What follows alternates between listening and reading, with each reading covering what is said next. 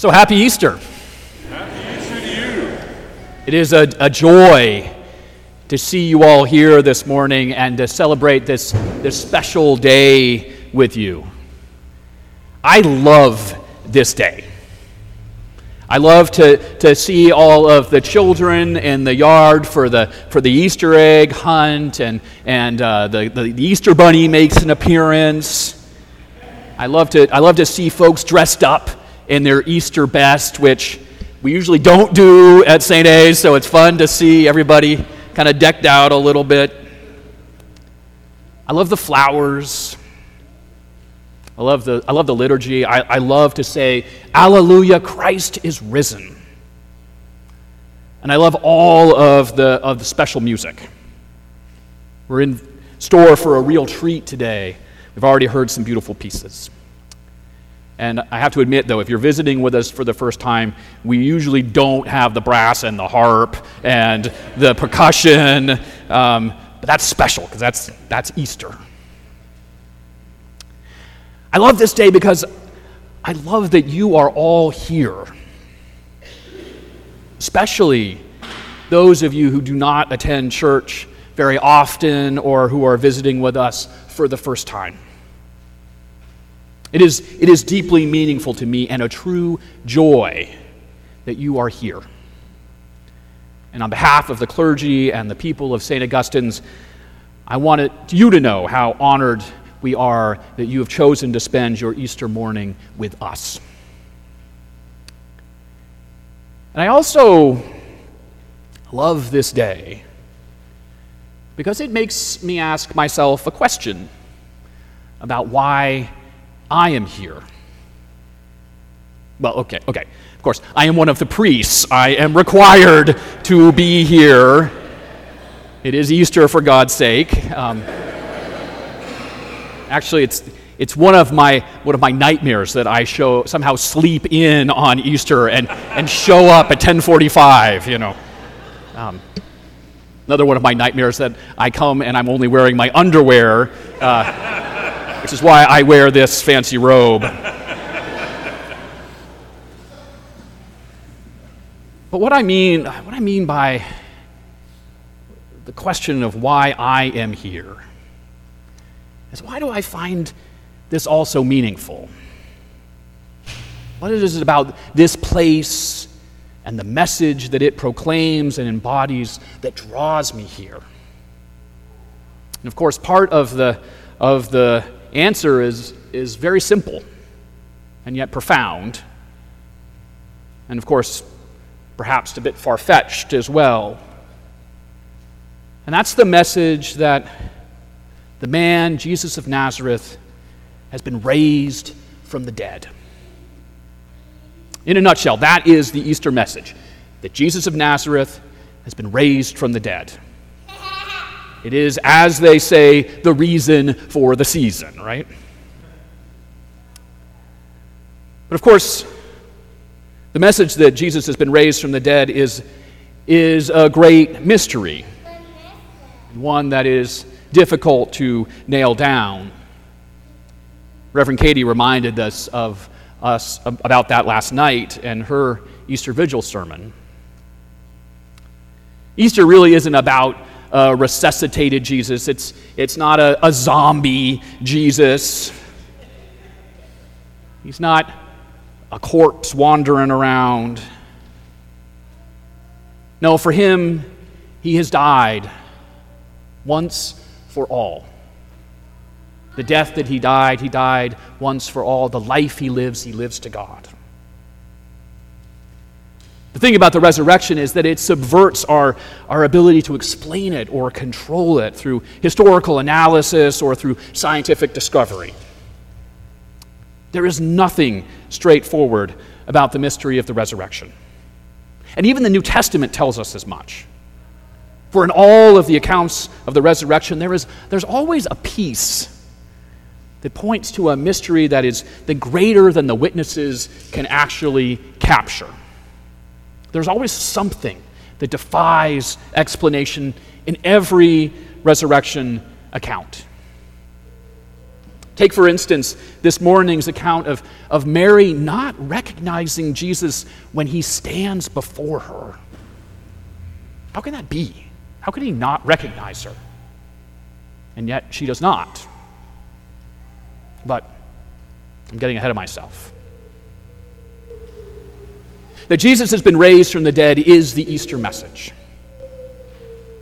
But then the next question becomes why does it matter? After all, that was a long, long time ago. A lot has changed since then.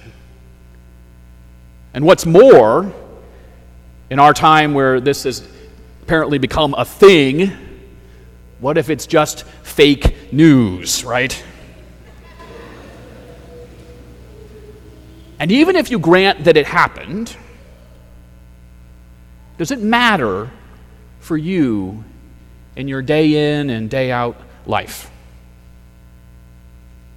I mean, sure, perhaps it is a, a source of comfort for you when you think about loved ones who have died, or if you are facing illness or the prospect of your own death, perhaps it, it gives you some solace. Outside of that, outside of that, is it relevant to you? Does it, does it affect the way you live, not just the way that you think about death? And perhaps you could, you could even allow yourself to think, well, the resurrection, it sounds like a pretty good deal for Jesus. But what about the rest of us? And so I want us to explore this question of the relevancy of, of the Easter message this morning by, by looking at the, fir- the figure of Mary Magdalene. Now, perhaps Mary is kind of a, a funny figure to us because there is so much about her in the popular imagination that is simply wrong or is wrong headed. For instance, we have absolutely no reason to believe that she was a, a former prostitute before she became, she became a follower of Jesus. Nor do we have any reason to believe that she is somehow secretly Jesus' uh, wife. Bible is silent about such things. What we do know, what we do know about Mary is that she was healed by Jesus. In Luke's gospel, we are told that she was healed of seven demons. And the, and the context of the description of that healing suggests that she might have been one of Jesus' financial benefactors. She might have been a, a, a, an angel investor, if you will. If she was, she helped to make his ministry possible. The Gospels also tell us that as a disciple of Jesus, she was a witness to Jesus' death. When most of the, of the male followers of Jesus had fled in fear, fear of being arrested and, and put to death themselves, she persisted. She kept vigil as Jesus died. And then we have this account of of Mary's encounter with the risen Christ from this morning's gospel lesson. We are told when it is still dark, when it is still dark, Mary goes to Jesus' tomb. It's fair to say that this journey must have been an agonizing trip. For she is not just going to visit the tomb of a friend.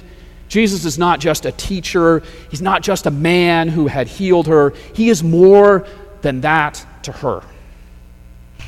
For her, Jesus embodies hope for a new world and a, and a transformed world.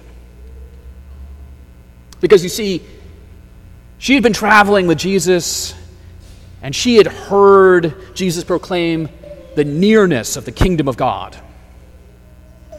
For Jesus, and for Mary, the kingdom of God was not, not something about a, a distant heaven or an upcoming afterlife. It wasn't a, it wasn't a spiritual realm or, or a psychological state. For Jesus and for Mary, the kingdom of God was not a metaphor. To them both, the kingdom of God is what the world looks like when God's will is done, when God's dreams are realized. It looks like healing and wholeness and well being.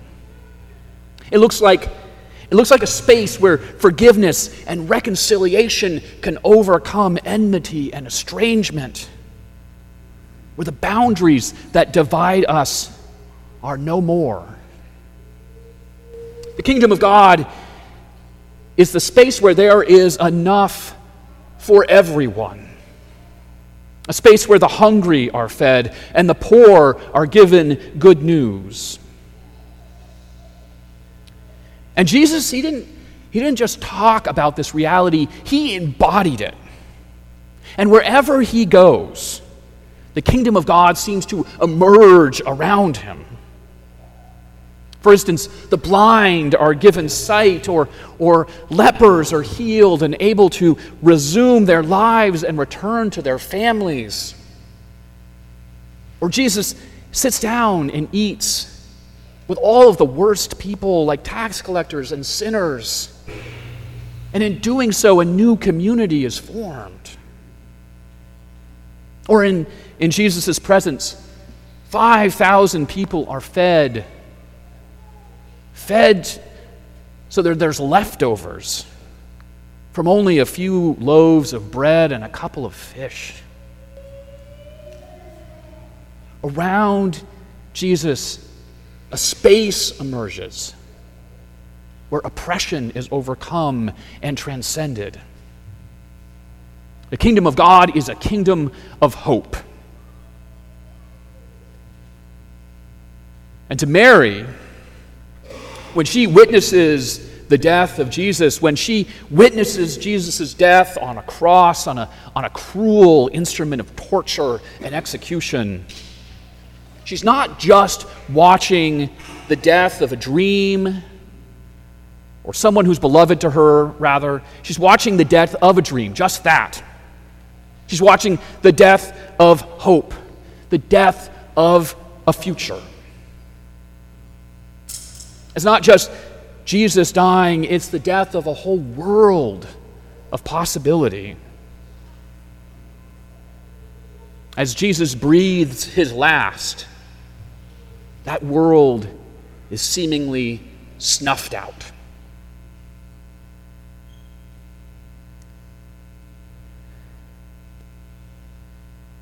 When it is still dark, we are told, when it is still dark. Mary comes to the tomb. The dark is not just about the absence of light, it is also about the absence of faith and hope. For indeed, it appears that the dark has won, that the dark has extinguished the light that Jesus embodied and represented. And to make matters worse, when Mary arrives at the burial site, she is confronted by a tomb that is empty. And as she gazes into the tomb, for her, it is not cause for befuddlement or, or emerging belief like it will be for Peter and the beloved disciple. No. For Mary, as she gazes into that tomb, it is a last affront, it is a final indignity. For Mary, it seems every adversarial force has stood up against her. religious, the religious forces, political forces, natural powers, they have all aligned themselves against her as they aligned themselves against Jesus. For Mary, the empty tomb is not just an empty space where a body used to be, but a confrontation with meaninglessness and with powerlessness. She is confronted by the power of death. The power of death, not just, not just as a physical reality, but as a spiritual reality.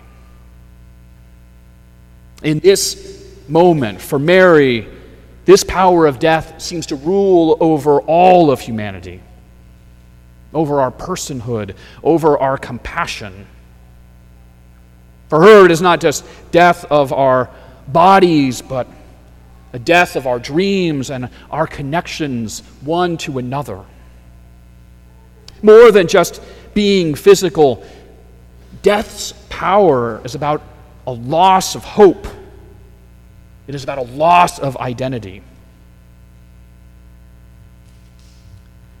They have taken away my Lord and I do not know where they have laid him.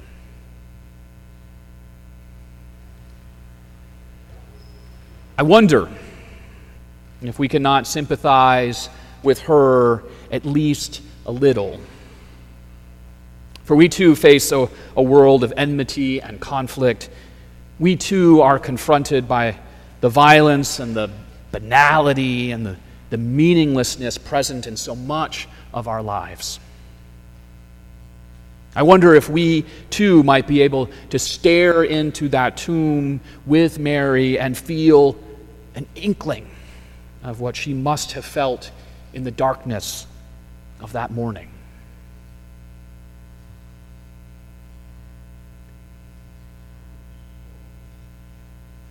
Such, such is her despair that she cannot really see the angels in the void of that tomb, though she does see them. And she responds to them when they talk to her, and yet she cannot see them. Nor, amidst her despair, can she even see Jesus when he stands before her. Rather, she can only see the face of a stranger the man she assumes is the gardener. It is not it is not until Jesus says her name, Mary, that she is able to see again. Only then, for Mary, does the darkness lift. When Jesus names her her identity is returned to her, her hope is restored to her. It's not just that Jesus has been raised to new life, but so has she. For she too is given new life in that moment. Indeed, for Mary, this very moment is a moment of eternal life where her faith and her hope and her love emerge. Here is a moment of eternal life where her meaning and her purpose now exist and abide beyond the power of death. It's not that she will never know anxiety or will never be without hope again. But the light of Easter morning and the light of the risen Christ reveal that the power of death has been defeated and that life life and light will have the final word. That God will have the final word. Belief in the risen Christ is a, is a trust in this life giving power of God to be active in our lives every day. In our lives every day, in ways that can transform and empower and recreate. Belief in the risen Christ is also the proclamation that it is hope and love that are, that are the most fundamental, the most real, even when the darkness seems to have triumphed. The resurrection, the resurrection sets us free. And as we come to live into our freedom, we discover that we are free to live no longer for ourselves alone, but for the sake of others, for one another. And just as Jesus gave his life away in love, so too, as the resurrection becomes a force in our lives, we will discover our lives are gifts that are intended to be shared, and that our true joy our true joy will be, will be found as we give our lives in love.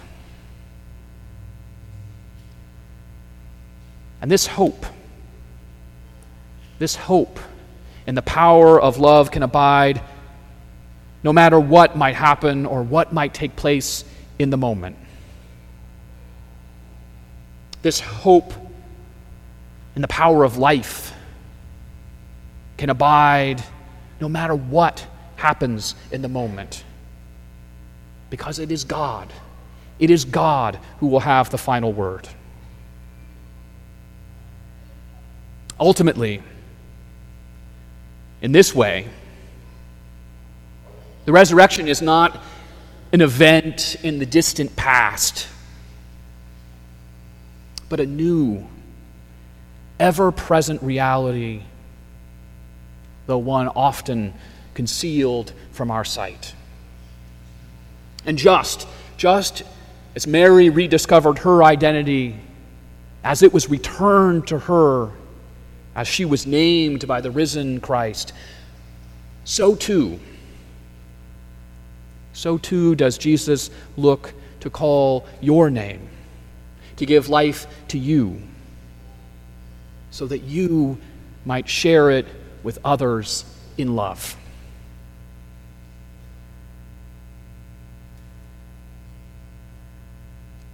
And so, happy Easter. Rejoice, for Christ is risen. Christ is risen indeed. Amen.